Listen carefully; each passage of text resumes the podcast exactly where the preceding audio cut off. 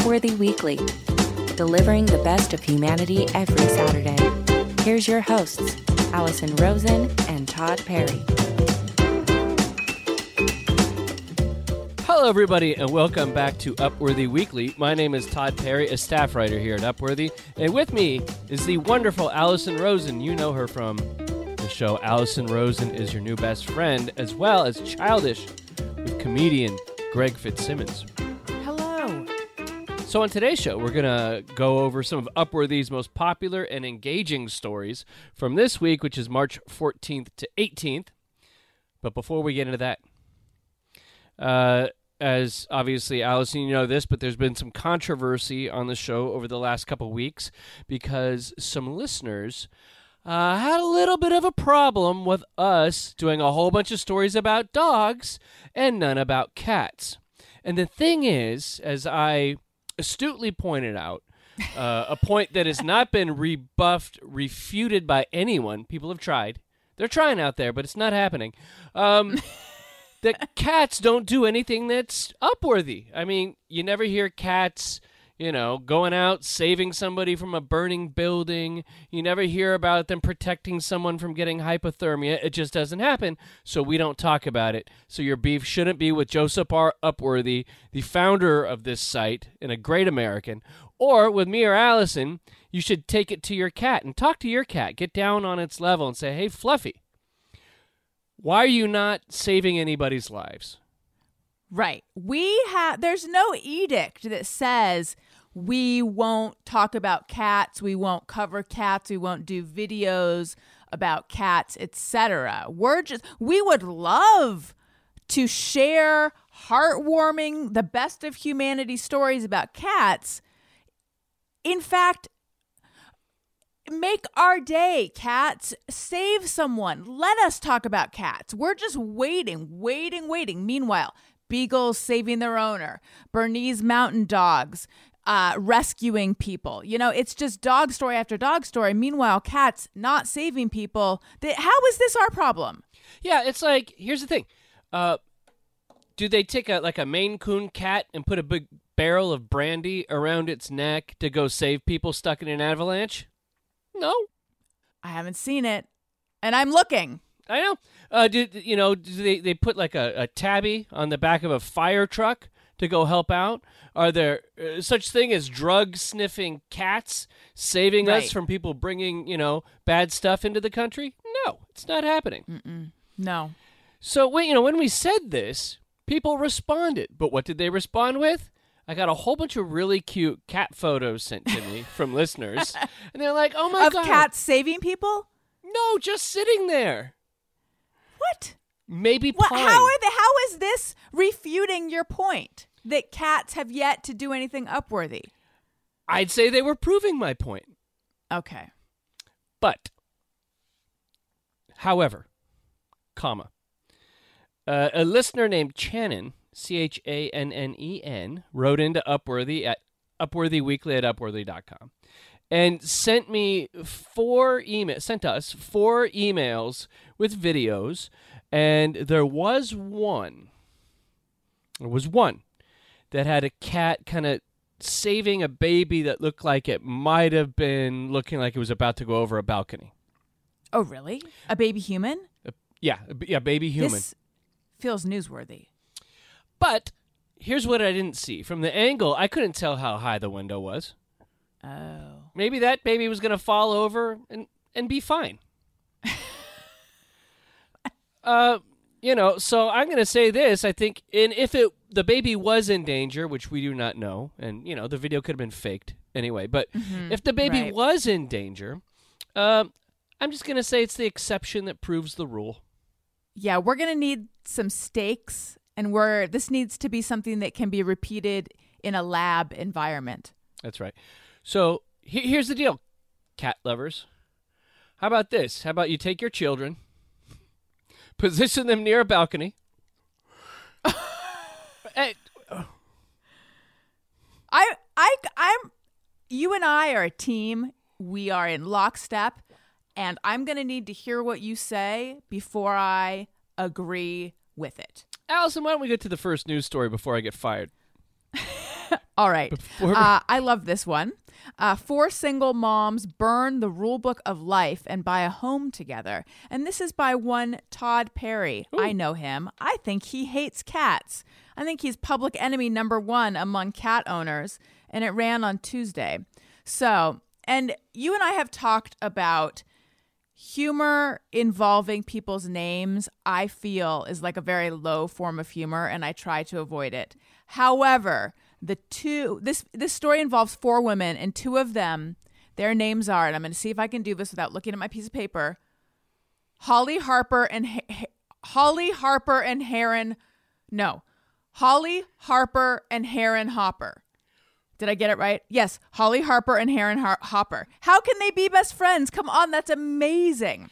I think Anyway, they were sitting probably sitting next to each other in school growing up. you know that substitute teachers and non-substitute teachers had a field day messing that up all the time.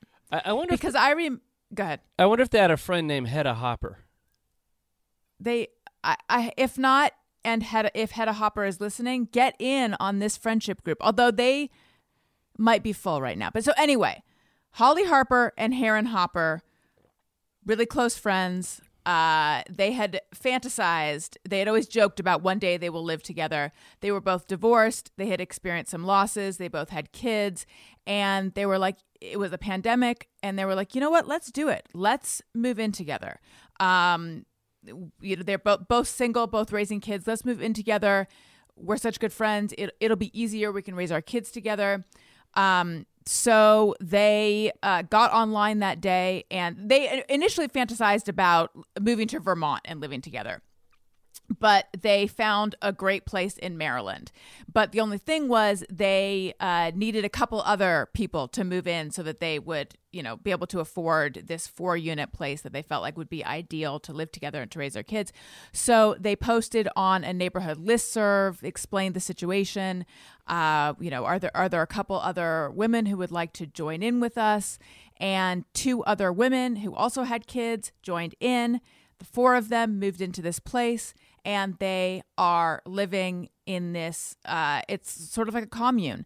They all have kids between the ages of 9 and 14 um, they it, it's a four unit building. So they each have you know their own kitchen their own like they all live together. It's communal in a sense that they share you know household items and chores and things like that but they all have their their separate houses but they all play together and they share items and they share expenses.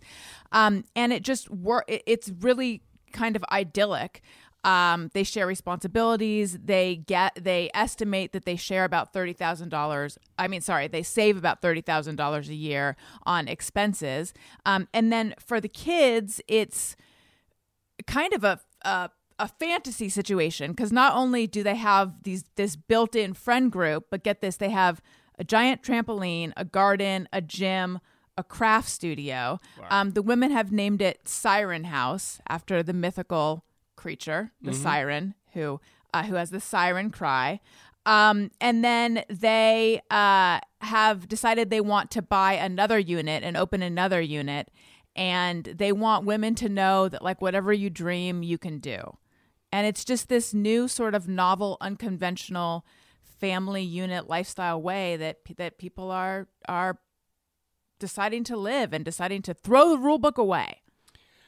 I think it's pretty beautiful uh, what Yeah. these women are doing, but because it's all consensual and they, they, it's not like they were forced into living all together because of some kind of outside circumstance. I mean, obviously there's financial reasons, but they came together because they liked each other, they were friends, their families, you know, got they had to- similar names. yeah, yeah, that probably that most importantly.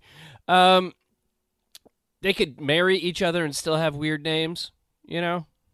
Yes. Allison, if you had three of your female besties, could you do this? Could you live communally without men?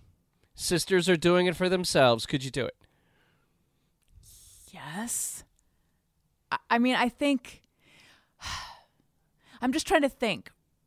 There's at different times of my life, I have there have been like four of us who were really tight. Right now, I'm not a member of a foursome. But then it was it was Holly and Heron to begin with, and then they pulled in Jen and Leandra.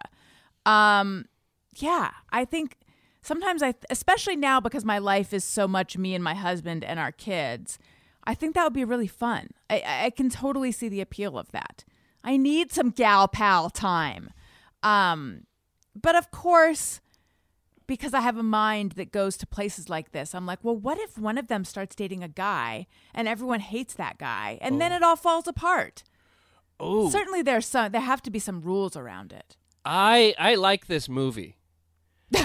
I like you know you have like maybe maybe you have the women from Sex in the City, you know Oh yeah. you know Frida and Linda and uh, Jane and uh, yes. I'll- I'm a classic Frida. What about you? I You strike me as a Jane. I'm such a Linda. All my fr- most people say I'm a Linda, and it, it's my, it's my shoe shoe choice. But um, the interesting thing would be in that Sex in the City movie uh, would be the moment when one of them starts dating a man and brings him in, and uh, you know whether they all bound up and, and bind together and try to kill the man, or mm-hmm. whether he tries he has to impress all of them in order to live there, and then you have the children doing terrible things, like they all turn into Bebe's kids in order to get him out of the house, and yeah, I think that that would be a fun story. I'd like to see. Did you say Bebe's kids? Yeah, What's that a reference to? Uh, cartoon from like the early 90s and it was like this comedian used to have this bit called bebe's kids which was about he was dating a woman and she had terrible like awfully behaved children and then the guy ended up dying before before the movie came out which was kind of weird but anyway yeah it was called bebe's Oh. kids about a guy who's I turning thought I thought perhaps it was a Schitt's Creek reference. Did you watch Schitt's Creek? no Okay. Um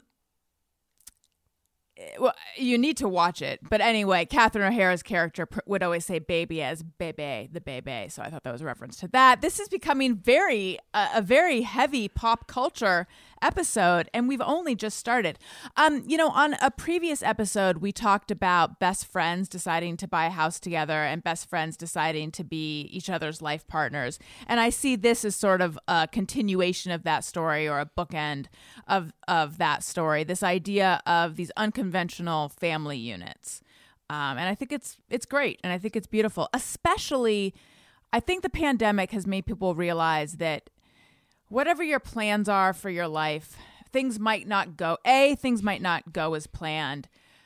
B, you don't have to do things the conventional way. Maybe just follow your heart or follow your desire, and it doesn't have to be the way that we've been told it has to be.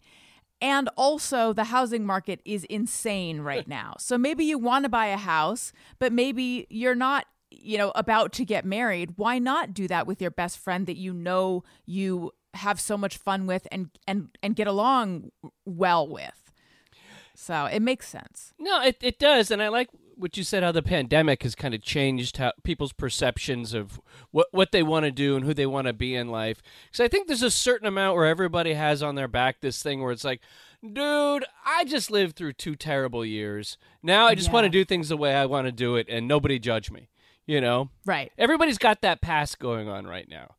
You know, whether Mm-hmm. it's people you don't want to deal with anymore. It's like, dude, I just went through all this. I don't have time for you. You know. Yeah. Uh, I just do not have time to hang out with these Bebe's kids right now. I've got my life to get to. Um, when I when I lived in um so I lived in Brooklyn for or I lived in New York for a number of years and I lived in, in Brooklyn for the last couple of years and I lived in the garden apartment of a brownstone and garden apartment is a euphemism for the basement although basement makes it sound like dingy and dark and it really looked out on a garden and it wasn't basementy at all. You just walked down a few steps. It was it was a really nice place to live. So I lived in the bot on the bottom level, and then above me was my the family that was the landlord, uh, and then above them was her sister, and above that was her mom. So it was one different generations of one family, and they all lived there. And they all had dinner together every Sunday night, and they had owned this brownstone forever since they were little kids. Um, and they lived in this really communal way. Uh, and the way that, that these women, Holly Harper, Heron Hopper, and Jen and Leandra Hopper Harper, uh, are all living together in this four unit building is similar, except that they're not blood relatives. Okay. Similar to Yeah. this multi, it, you know, th- there. This is a tradition of multiple generations of families living together in one building and sharing the duties of taking care of kids and of cooking and all this stuff. That's what I'm saying. Like, Oh, yeah, this is yeah. it's like not a novel idea for people to pool resources and pool help. What's novel is that they're not blood relatives. Right. And I, I wonder if people would react to this story differently if it was four dudes. Oh, probably. Like four recently divorced guys who are like, hey, I have an idea. You know, um, like like the TV show Friends, but with Yes. kids and with like somebody else. You know, or- Right. or, like the Ghostbusters. Yes. You know, and but, it, but or like full Full House if it had more kids. Right. If if Uncle Jesse and Uncle Joey had kids, but you know Uncle Jesse had illegitimate kids out there. He was a good-looking rock star type guy, doing the scene all the time. Don't don't think there mm-hmm. aren't little little Jessies running about. Little Jessies. That's right. I won't even. And also, just one more pop culture reference. This one's not timely at all, but do you remember the show Kate and Allie? Yes, with Jane Curtin. See, they, yes, and Susan St. James. Um, what's the average age of our listener? 65? If so, they'll remember. but um, they were two women doing it for themselves who were both divorced. Was one a widower? I can't remember. But they moved in together to raise their children together. and they made it work. They made it work. Upworthy Weekly. People are sharing the quote one simple rule that would fix the world if people actually followed it. A Reddit user who goes by the name came to this realization and asked the Ask Reddit subforum, what simple rule would fix the world if everyone actually followed it? And I I saw this and I thought it was a, a wonderful Reddit thread, so I did an Upworthy story on it because I thought it was very Upworthy.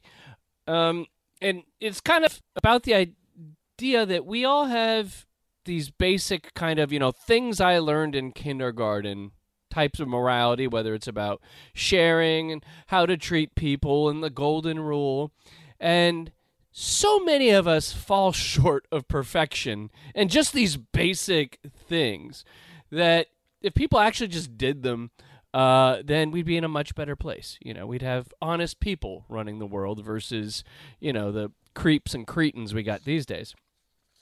But some people they shared these different uh, kind of rules that people could follow, and one of them was simple, the non-aggression principle. You don't do, initiate, or threat any harm unto others unless acting in true self-defense. Pretty, pretty good. Another one is leave it better than you found it. No matter what, if it's your job, if it's a social situation, if it's the park after a picnic, leave every situation better um, by either bringing your good vibes or by taking responsibility. Um, another one I really liked, and this you're gonna have to get get in the zone with me here, Allison. You have to feel How do I do it? feel your inner zen here. All right. Okay, you're you're I just took. Okay, I'm gonna get in the Todd zone. I just took a shower. I'm naked. This is this sounds like it's going the wrong direction. Stay with me, people. I'm ab- about to meditate on the bath mat. Okay, you're t- you're taking I'm in my. Go ahead. I have tortoises. you're taking a deep breath through the nose and out the mouth. One more deep breath into the nose, out through the mouth. You're in a bookstore in Santa Monica. You walked into the store and you have a tote bag with a picture of Gandhi on it. so now you, you have to concentrate on this phrase, this old Zen f- proverb, and that is, quote, let go or be dragged. Let go or be dragged. Why am I hanging onto the back of this truck anyway? Gong sound effect that brings you out of it. Oh yes. So I was just thinking, like, wow, how true is that with all the things that we are attached to, whether it's people, whether it's ideologies, uh, whether it's just, you know, especially other people's drama, right? you can you can like how much stuff are we hanging on to that's just dragging us through the muck emotionally, mentally, physically that if we just simply let go, which obviously is much harder than harder to, it's easy to say, but if we just let go of them, uh, how much better would our lives be? Katie Schwartz and no, excuse me, Tom Schwartz and Katie Maloney of Vanderpump Rules just broke up. That is dragging me. You're getting dragged by that. Were they dragging each other? I mean, I don't know. They were married for years and now they have divorced. It's all over Instagram. I can't stop thinking about it. You're right. I'm a, I'm addicted to their drama. How has this I to let go. affected Jax? Oh, look at that. I am shocked that you know who Jax is. Well, I do occasionally walk into my own bedroom just to like get, you know, a towel or some socks or some shoes, and my wife is sitting there with a big, massive Costco-sized box of Cheez-Its watching this, and I hear the name Jax in the background, and I, I'm thinking, I'm feeling. All right, now I'm getting into Ty- Tyler Henry mode. I'm feeling, I'm hearing. There's a girl with the her name starts with an S, and she starts a lot of Sheena. trouble. Sheena. Well, you're now clearly you're a few seasons behind because Jax is no longer on the show. He got he got the boot. Um, but he definitely is going to have opinions about their breakup. And so I was thinking like a simple rule that would change the world is if people didn't assume the worst in other people. Yes, that's a really good one. I think that lots of times we look at people and their actions and we have two ways of looking at it. You know, it's like say let's say you saw an unhoused person walking down the street. You could either A go, "Look at that bum, he's lazy," right? Or B go, "He probably has a mental illness." Right? And you're probably going to be more right on the mental illness 9 times out of 10 right? Mm-hmm. But it's the way people. It, it- there's a self-serving way that people want to look at reality, and that's by judging the worst from people. It's like I don't know, like when you have a comedian makes a joke, it offends people, and they go, "Oh, he's bigoted." You're like, maybe he was mm-hmm. making a joke, and he just said it wrong, or wasn't a good joke, or whatever, right? But or you have like a Colin Kaepernick, and he sits down to protest social justice, but people decide to see the worst in him and say he's not patriotic. So it's all this self-serving stuff that we do, and I know I do it too lots of times, because we all get something out of judging people that way. But I just thought that if the whole world looked at everything that way, we'd find much more common ground, agree on much more things. Uh, the idiots of the world, we'd cast them out because we wouldn't need them anymore, you know, and I think the world would be a better place. We'd heal the world, as Lionel Richie once sang. So wait. The one rule is that we are seeing the best in others or that we're casting the idiots out. Or are we having two rules? Okay, no, no, we're we're I we're we're gonna stop assuming the worst, which creates division. Okay. And then you have you have the leaders that then come in and they take advantage of this division and I stoke it. So these people would Yeah. no longer be able to, you know, grift. Right. Because we are inviolate because we have stopped seeing the worst in each other. That's right. We've we've moved towards how can I understand you better? I like it. I'm I'm back in that bookstore with my tote bag suddenly. Allison, yes. Uh, do you have one? Don't you want to know how I would cure the that's, world? that's what I was going to say, which is taking me a second. You were assuming the worst in me, and that I was going to move on without giving you your shot at changing the world. I did. I'm sorry. You're right. Well, okay. I'm. A, I, it's hard for me to choose just one way to cure the world. I think my first one, and it's funny because this was in the image that you chose to go with the story. Um, but I this was what popped into my mind before I saw the image. Um, no cheating because I feel like everyone could be well behaved and wait their turn and fair and kind. But then one person cheats, takes more than is theirs, cuts to the front of the line, blah, blah, blah, whatever, whatever, however you want to interpret cheat. And then other people feel that in order for them to get their quote unquote fair share, they have to also Mm. push other people out of the way.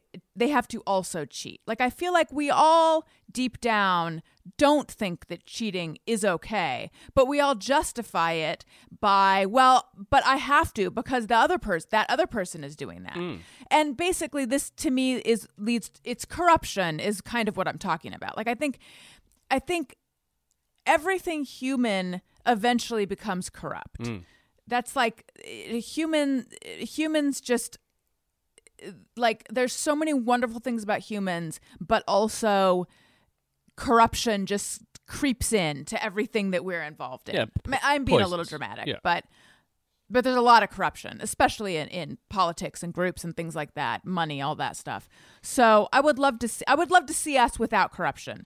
Um so maybe no cheating would be a, a rule. But then also can we like but then I think what if the rule was just you must be kind?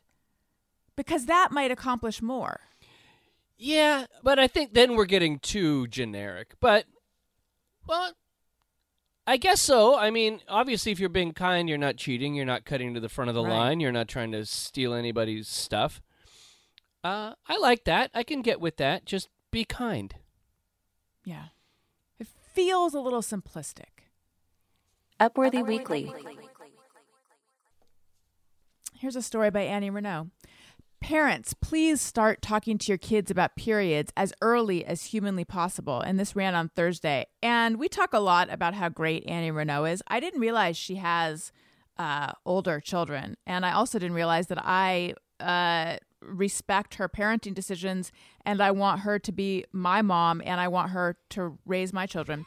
um, so, anyway, she have you seen or are you familiar with that Pixar movie, Turning Red? I've heard a lot of people speaking about it this week. Uh, yeah. I read. I I heard about it because I read this article, which was really well written by Annie. By the way. Yes, yes. So it is somewhat controversial. I didn't realize that there was this controversy around it. Um, we started watching it. It's very funny, uh, and we didn't. I have a five year old, so we didn't finish watching it because he doesn't have an attention span that is as long as the movie. But I thought it was very funny the um, for what we watched about the length of it that we saw, and I would like to see the rest of it. But anyway, um, it's controversial because it uh, deals with a girl. It has talk of a girl getting her period. I don't think she actually even gets her period, but but she this girl when she's overcome with emotion, she turns into a panda, and Oh, jeez. uh, her mom thinks that she's getting her period. I don't think she actually even gets her period in the movie. But so there's discussion of menstruation and stuff like that. But so anyway, people are are freaking out about it, feeling like it's um, you know, this is inappropriate content for kids, blah blah blah blah. Um, so Annie makes the point that uh, menstruation is a basic bodily function that affects half the population, and we should start discussing it as young as possible when kids are asking questions but before they're embarrassed. So I'm going to read um, a bit of what she wrote because it was very eloquent. She said, I'm a fan of letting parents parent. None of us has a manual for this stuff, and it's hard to know if you're making the right choices for your kids. Different families have different priorities, values, and beliefs, and I think there are a million ways to raise conscientious, contributing humans. I'm also a fan of choosing age appropriate content for kids when it comes to things that they're not ready to process yet. Periods, however, are an entirely different story. I genuinely don't understand why anyone would take issue with any child of any age learning about menstruation. It's a basic bodily function of half the population.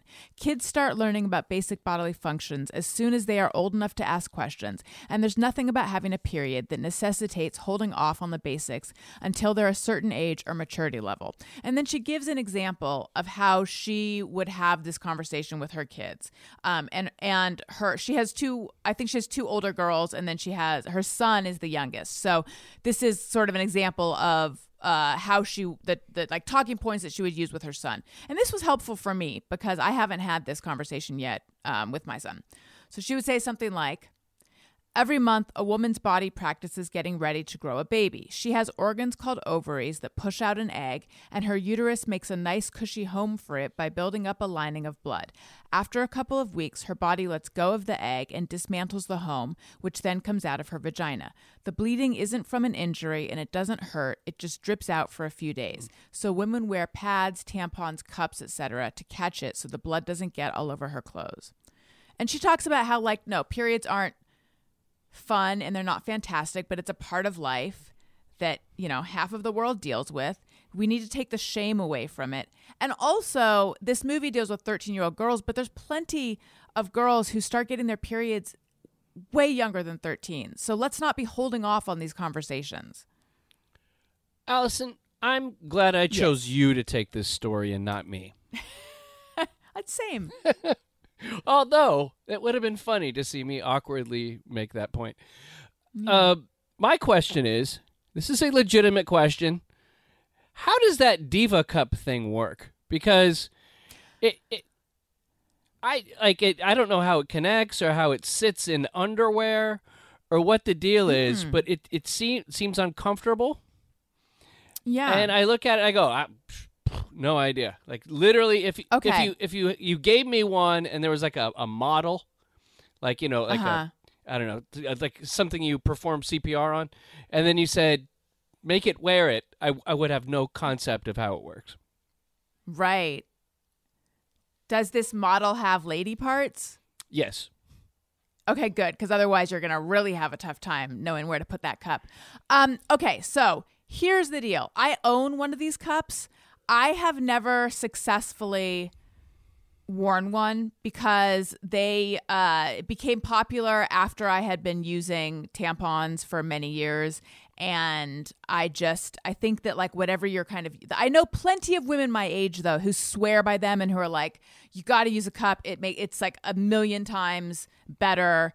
Once you start using a cup, you will, you will be like, where was this your whole life? And I have really tried, and then I'm like, I'm just too old to switch. But so anyway, it just basically sits in the same place a tampon sits, and it. Wait, I have to ask you a question. Has your wife used one? Do you know? I don't I don't see anything in the bathroom because I assume this is something you reuse. Yes. Like it's So, a okay, I'll one give you stop a little- shop on the Diva Cup. Yeah. So, well, okay. So Diva Cup, that's one of the brands, but there's many different kinds of cups. So anyway, it's like a little um, flexible cup thing, and you there's various folds that have different names, but you you fold it in an origami fashion to make it smaller, and then you put it up there Oh. in the same place a tampon would go. So in your vagina. Mm. It sits right under the cervix, basically. And then you, with the cup, you got to like twist it in a way so that it opens. Hmm. There's a lot of hands inside yourself, but you need to be comfortable with that.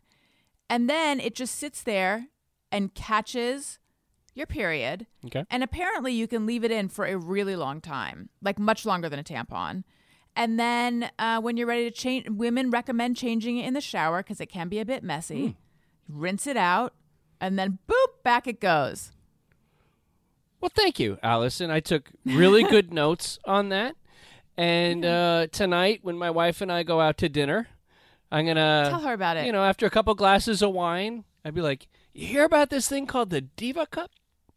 Yeah. Can I tell you a funny story? Please. Uh, so in the pandemic and still, we we mostly just have our groceries delivered. So Elliot loves to when the groceries come, he loves to take the groceries out of the bag and oh carrots and put on the counter and da da da. So anyway, he lifted a box of he uh, lifted a box of something out of the bag and he goes, "Look, mommy, tampons for your butt." Close. Thank you. Close. you are in the neighborhood. That's right. Upworthy Weekly. Starbucks plans to phase out its iconic cup. More cup talk, by the way. And then after this, we're gonna do this whole. I'm I'm writing a piece instead of Annie, and it's gonna be called "In Praise of the Jockstrap." And uh, Ooh. like, at what Yeah. age do you start talking to kids about the necessity to wear a cup? And uh, I'm gonna talk about my experiences wearing a cup. Mm-hmm. Good. Starbucks plans to phase out its iconic cup, calling it quote a symbol of throwaway culture.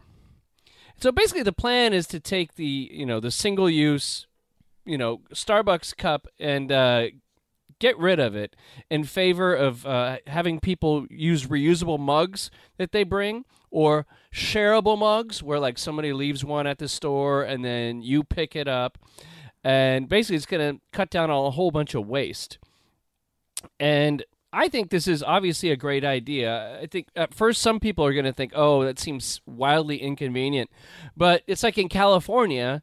Uh, everybody said that people bringing their own grocery bags into the store was going to be a total inconvenience and it'll never work and it'll never catch on. And after like two months, you know, you just get get used to it. You you bring your bags, you leave some in the car, and you're not completely like you're, you're not taking one bag and putting it in the dirt for twenty thousand years. You know, um, so I thought it was, you know, I think it's a pretty good idea, and I thought, well, would it be weird to have the reusable cup that then I bring back in that maybe somebody else used?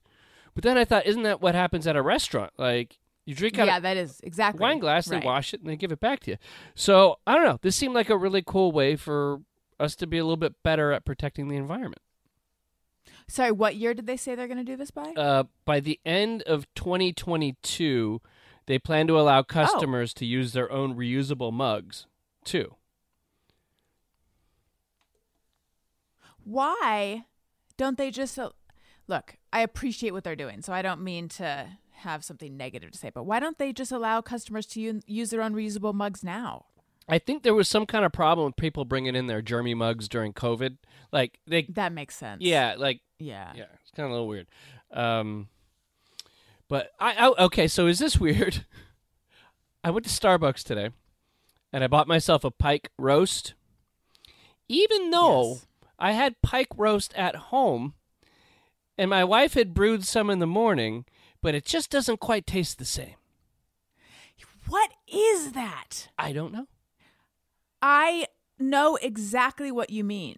Because whenever you read those things that are like, here's how to be a millionaire by, you know, next week, stop spending $4 on coffee. And then now I feel like there's a real backlash against those things that are like, you know, it has to do with, you know, the other, you know, generations ahead of us stealing all of our money and not selling their houses. It doesn't have to do with the coffee we're buying, but whatever. You know, all those articles that are like, start making your coffee at home. It never tastes the same. No, it's like Why is that? I don't. It's like uh, McDonald's Cokes. Yeah. There's something about that There's- extra round straw and it's like the ice. I, don't, Right. I don't know what they put in the ice, but there's something amazing about the ice and just like the, the ratio of everything that you just can't do that at home with your own Coke. You know, it's like it's like that terrible thing I do to my son where he's like, "I want chicken nuggets," and I go, "Great," and I grab the Foster's Farms out of the Yes. out of the freezer, and he's like, "Eh, it's not the same," you know. right. But maybe it's also Right. like leaving the house and going in and seeing the Mm-hmm. cute girl with the dyed platinum blonde hair that works there, and uh, and get, getting my coffee and that that whole process. You know, getting in the car, putting on a little talk radio. You know, so maybe I maybe I do you flirt? Do you flirt with this lady? no no no. Because Daniel had what I referred to as his Starbucks wife. So there's, uh, and by the way, is this a commercial for Starbucks? There's like a special. I don't know if it still exists, but there, it, there, there's like a special high end Starbucks. I don't know what it's called. It's like special Starbucks where they, it's like artisanal Starbucks. I don't know what they do It's differently. nine dollars a coffee. I want to say it's like Starbucks Black or something, but it's not that. It's I don't know what it is, but there was in our old neighborhood there was one of these even more ridiculously expensive Starbucks where all the servers wore hats. That was their thing. And there was this w- one woman there that I called Daniel's Starbucks wife, and he knew so much about her. And I was like, "What is going on here?" And I think she was an artist and they had talked about art. I don't know. In another lifetime, or maybe this one, they have a family together. Have you ever gone in there and then talked to her and then walked out? And go, she's not that interesting. Yes. Once. Yes. And I can't remember. I feel like something might have, I feel like I might have broken them up, and I don't think I felt bad about it. Oh, really? Oh, you. Now, now and yeah, I mean, I, but I didn't do it on purpose. I, I'll have to ask him to see if he remembers. The- sh- I- she's like, "Where's Daniel picking up the coffee?" And you're like, "He has this gross thing on his butt." Oh, yeah. Yeah. He's having his, his fissures and his piles removed. His neurofibromatosis is flaring up again. Yeah. It's, it's very contagious. Upworthy Weekly.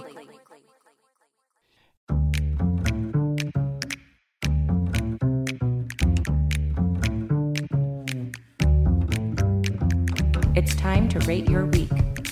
Have something great happen this week that you just have to share with the world? Tell us about it by emailing us at upworthyweekly at upworthy.com. Allison, on a s- Yes. on a scale of one through five, one being just god awful to five being transplendid, would you rate your week, please? Yeah, I'm going to give this week a 3.5. It was just, it was fine. It was, I feel like I'm being stingy with my weeks. I feel like I'm going to be on my deathbed looking back and I'm going to be like, I gave every week a 3.5. But then I don't know what it's going to take to make something a four. Um, but yeah, no, I'm going to give it a 3.75. Ew. Look out. It just got it just got elevated to a 3.75. Didn't know that was an option. yeah, it was like Is it an option? Well, I, I and it's like it Ebert option. going eh, half, like thumb sideways, and you're like, wait a minute, this has been twenty years, Ebert, of you give me an up or down, and now you're giving me a sideways. You know, get off the fence. I give it a 4. Okay. I give it a 4. I feel like I had a decent week. It was pretty good. Good shows. I wrote my I did my newsletter again. You know, my with my wh- what is it that we put on the plaque and the park bench? If there's something you do, I think maybe you should do it or something like that. Yeah. Yeah, something like that. Yeah. Yeah, something like real non-committal like that, you know? It was just it was fine. Nothing to you know, there there's nothing I can point to, but it just felt like a 4. So I'm going to give it a 4. Are you a better person than you were last week? I don't think I am. Uh because something I would like to be is less reactive. I don't think I'm a particularly in general I don't think I'm like super reactive, but today um our so our babysitter is sick today and both my husband and I have pretty heavy work days today. So um when she texted me and said she wasn't going to be able to come in, it caused both me and Daniel to be like, "Oh shit." And I got really like nervous and then I just feel like I didn't handle it nearly with Daniel, I didn't handle it nearly as well as I should have. And I should have just taken it sort of like when I was in the bookstore with you earlier. Take it, you know, breathe in, breathe out thinking about the tote bag. I should have taken a deep breath, put our heads together, figure out what we're going to do instead of kind of like flying off the handle and being not particularly nice to him. So I didn't think that I handled that well. Hence, I don't think I'm a better I don't think I'm a better person. Okay. The end. Okay. And Todd, if you were to rate your week, 1 being just horrendous, 5 being splendiferous. Where do you where are you going to put it? I'm gonna go 2.5 because I had some big ups. Oh, wow. And some real failures this week. Um, I say, and I'll start with the failure. Uh, yeah, Yeah. as you know, it was uh, St. Patrick's Day this week, Mm-hmm. and so my wife uh, invited over her father and her sister and her sister's kids, and they are all very into their Irish heritage. They're like your other co-host, uh, Greg Fitzsimmons. Th- They're they're into their Irishness, right? And so I was like, I'm going to cook a corned beef. And it can't be that hard to cook a corned beef. I mean, you know, Irish people could do it, so it can't be that tough. And so, you know, I got my my crock pot thingy and I, I put the corned beef in there and I boiled it, and then it turned out hard as a rock. Oh no! like this was this was something it. people would like smash a window with, you know, in, in a Mm-hmm. protest. And I was I was just humiliated because the whole meal that everyone was looking forward to, and they're playing that Irish music in the background, ay, ay, ay, ay, ay, that stuff with the fiddle and the ay, ay, ay, Right. ay, ay, ay. and they took our potatoes and all that, and uh, and and Now it's are you're not Irish? I take it. I, I'm mostly of English descent, I guess. So, Why didn't one of the Irish people cook it? because I, cook everything, and then uh, Okay, I'm like, so you're the chef. I can do this. So anyway, I, I completely screwed it up. That and it was the second time that I've actually screwed up a corned beef. Both times I've failed, and I kicked myself for weeks. So like I can't boil meat. I don't know what's going on here. So, you know, so that's you know if if someone said you know Allison, what is the main difference between working with Todd Perry or Greg Fitzsimmons? You know, obviously Greg is a world famous comedian and no one knows who I am, but you know, I would say that Greg probably can cook a mean corned beef. I mean, I don't know if he can or not, but sounds like you can't. No, I can't. And that much we know. No. But Third time could be a charm if you don't psych yourself out. I know now. I just can't approach it. Like I'm like eh, I'm just Yeah. Like the moment I touch the corn, like I get the Blarney Stone to Right. get ready to put. I, I can't do it. So my father-in-law ended up having to buy us takeout. what would you get for takeout? Oh, we got some shepherd's pie from the pub on the corner. that sounds. I mean, that sounds good. But then on the good side of my week, I I felt invigorated because I watched this HBO six hour documentary, The Andy Warhol Diaries, Oh, nice. about Andy Warhol. And when I was like twenty, I read like the abridged version of his diaries. Remember r- really liking it. And then this was like one of the. It was a fantastic documentary it, that was kind of narrated by him, by like a fake him, which was done through C like a CG voice thing, which is weird, but it sounded good. And it was mm-hmm. basically just telling his whole story, kind of in the '70s and '80s, as opposed to like the pop art, or, you know, early stuff he did and what he was kind of known for. The factory it was kind of the him trying to get back his you know, kind of integrity as an artist and all this. But it was really well done, and it went through a lot of great, interesting things like the AIDS crisis and how he lived through that. And also, there was just a lot of great art in it and a lot of great artists and you know everybody talking deeply about the importance at the time of different art movements and it was one of those things where like you get something in your brain you're like oh you know creative inspiration so i, I really enjoyed that There's no place in the show for this. I just want to run this by you as a fellow married person. Yeah. Uh, Daniel and I are in a bit of a marital standoff because we both pick up our prescriptions from Walgreens. I have moved mine. We have a drive-through pharmacy now. Uh, I've moved mine from the pharmacy that that I didn't like to now because he's all about like Walgreens. It's so easy, you just drive through. So now we both have prescriptions that are ready to be picked up. And so it's the question is, is he going to go pick up his and mine, or am I going to go pick up mine and his? And so it's just we're both waiting to see who's going to do it. Ooh, this could be a, a, a real problem because eventually, without your meds, you know, you could be running stark naked, screaming bloody murder down Yeah. the street, I know. you know? I know. And And who knows what's going to happen? I don't know. And Daniel could just start, I don't know, turning into a wolf man or something if he doesn't have his meds. And That's right. it could be the death of both of you just over something really sad like pride or laziness. You could be like so lazy that. For me, yeah, because I said to him, see, I played it all wrong. Because I s- casually said to him, I have a couple prescriptions at Walgreens that are ready. And he said, Oh, great. Could you pick up mine? And then I was like, Oh. Mm. And I said, Oh, no, that's not. That's not what I meant. What I meant is, are you planning on going to Walgreens? And then I'm like, here we go.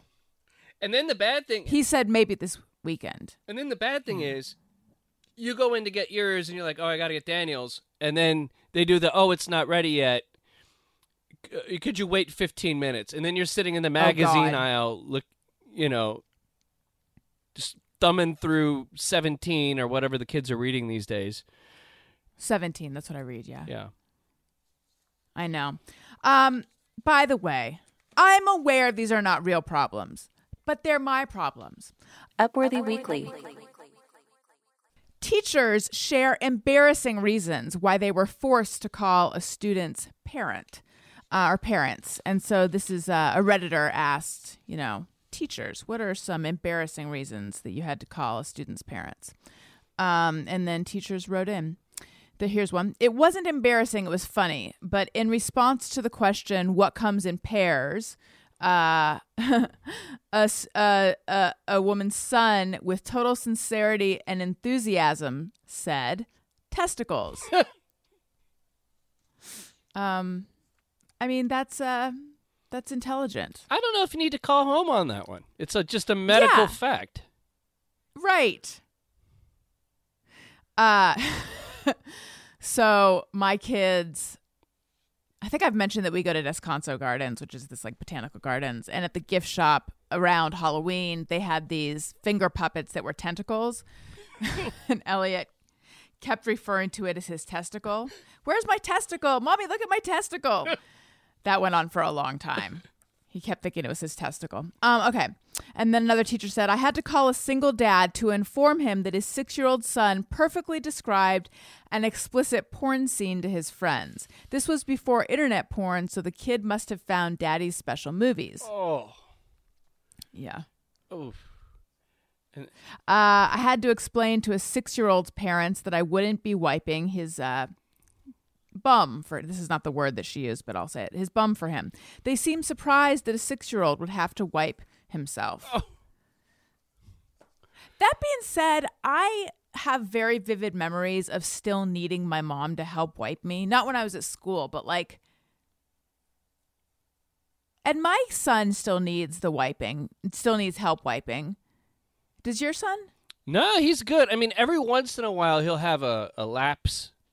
You know, well, He'll need a little help. Yeah, you'll you'll you'll you'll find out that he needed help. yeah, I'll go, hmm, smelling a little ripe there, kid. Did you, uh, did you remember? Oh, no, Yeah. gotta wipe the booty. And then, uh, you know, why don't you go in the bathroom real quick? We'll, we'll pause, you know, Paw Patrol. And why, why don't you handle that? So, Right.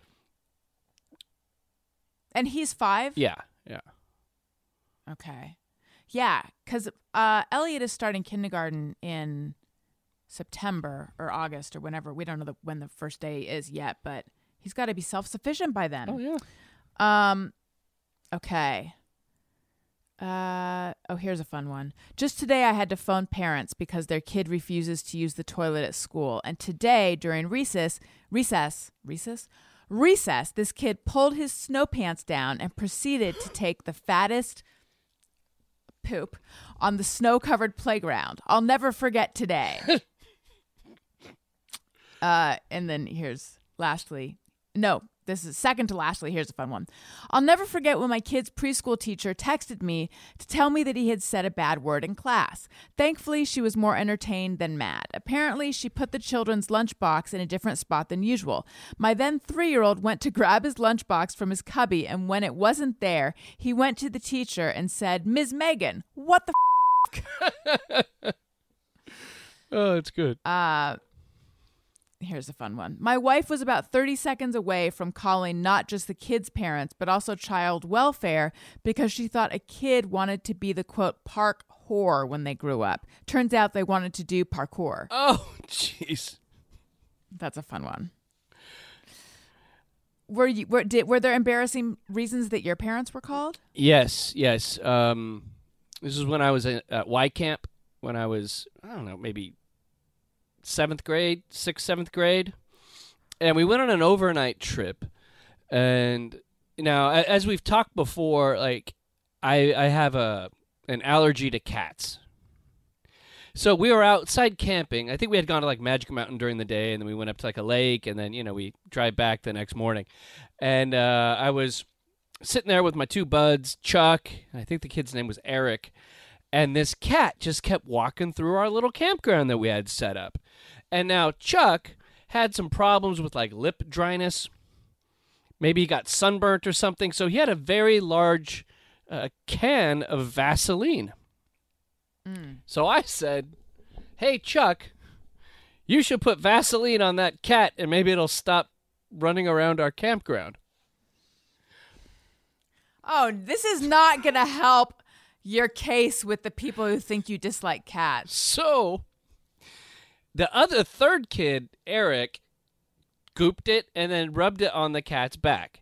Now this is all terrible thing to do. We were like we were young and stupid, and so then I don't like this at all. so then the cat wandered its way around the campground, and the camp director Melanie sees a cat with Vaseline on its back. We're all over, and then starts walking by from place to place, going, "Who put Vaseline on the cat?"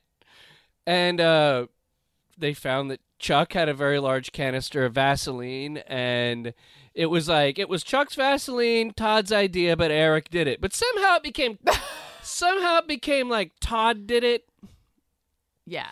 And so then Melanie, the camp director, told the main director of the Y, Jennifer, who happened to be my sister's best friend. And so Jennifer said Todd Perry is rubbing cats down with Vaseline, like, you know, he's Oh, and now it's cats? cat. No, I know. Yeah. No, cat. But it, it became that I did it, which it was not me. Um, Right. and so then my sister found out.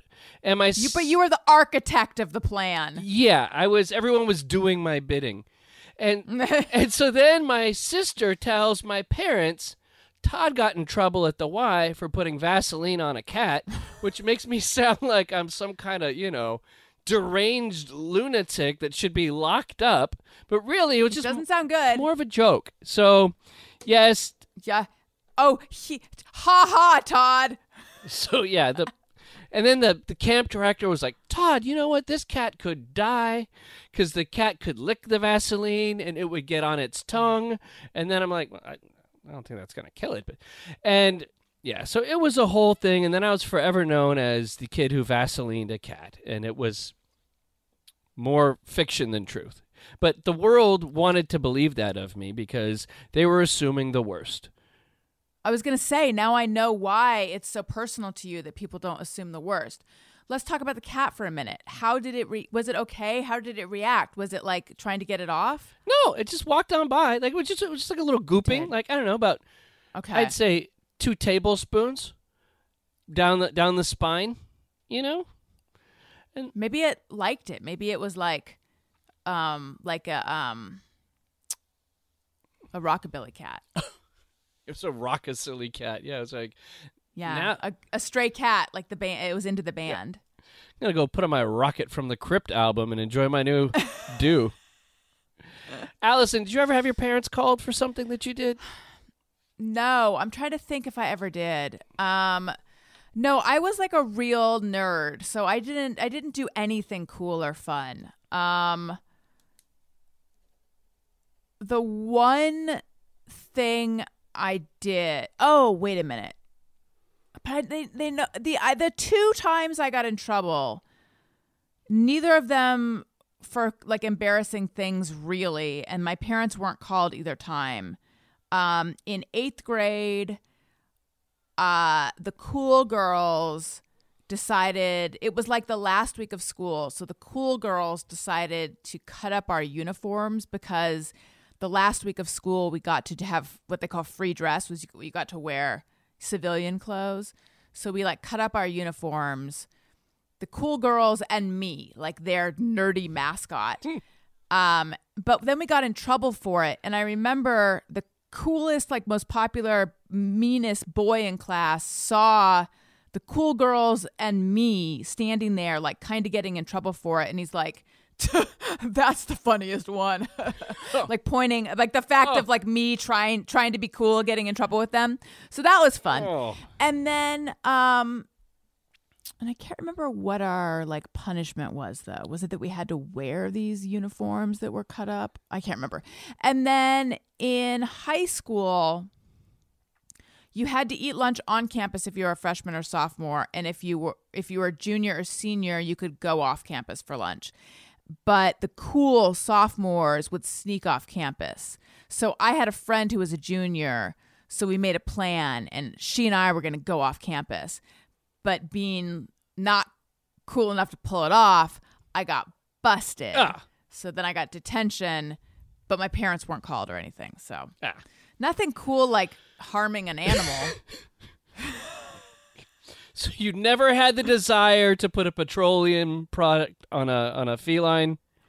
I never did. No. Uh, you know, I'll tell you, I, I used to work at the YMCA daycare when I was in college before my tenure at Sears. And uh, one summer we had this kid, and he was like going into kindergarten, and like for like four days in a row, he pooped his pants. Oh boy. So we had to keep taking him to the bathroom and like cleaning him up and we had to call his mom like every day like dude the kid pooped his pants again and they're thinking about maybe kicking him out of the program because it's like i'm making five bucks an hour. I'm not dealing with this. And then the mom comes uh comes to the the camp one day to pick him up and goes look we're having a problem at home too. And i said well what happened? He says he saw the vhs cover for that movie ghoulies there's like a, a like a critter with sharp teeth coming out of the toilet. So he Gee. Oh, he, he's he afraid. thinks a ghoulies gonna get up his butt if he sits on the toilet. So he was avoiding. He was going pee, but he wasn't going poo because of the ghoulies in the drain. So whenever I'd see that VHS thing, that that movie, and I would just think about, oh yeah, there was a kid who was afraid of getting a ghoulie up his butt, so he had to. it makes perfect sense. Yeah. So whatever you do with your kids, don't show them the ghoulie thing if you don't want to have a Do not. massive regression. Yeah. So I'd like to It's just good parenting.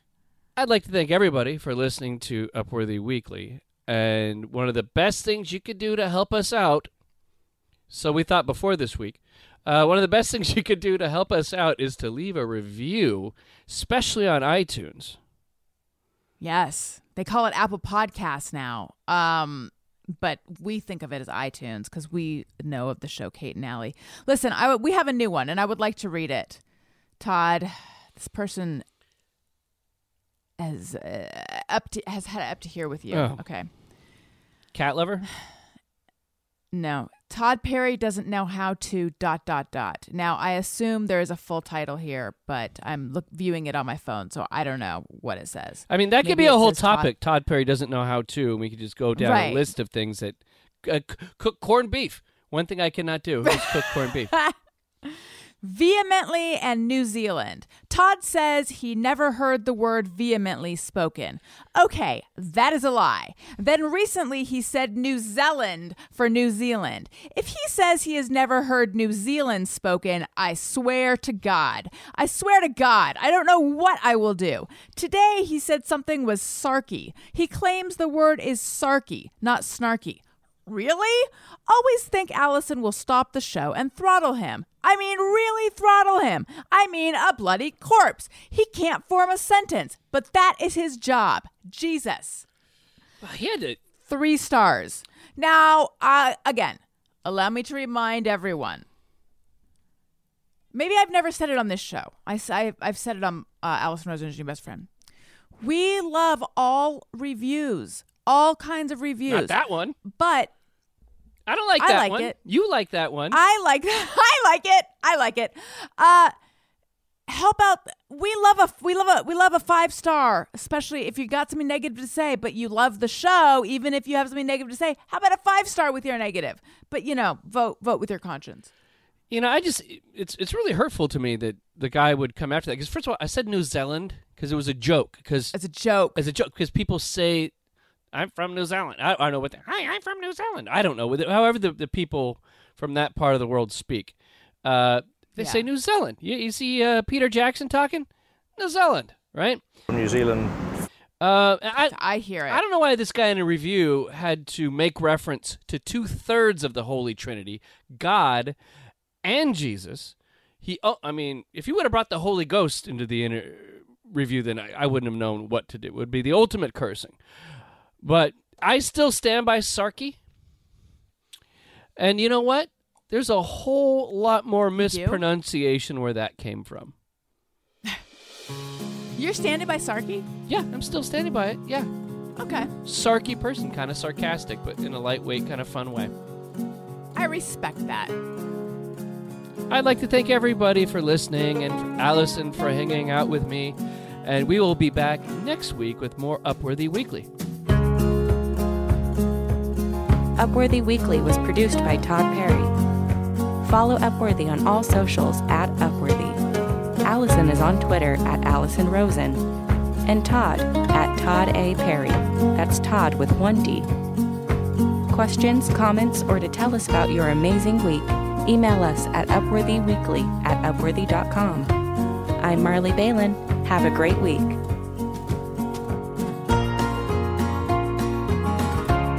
Why am I hanging onto the back of this truck anyway?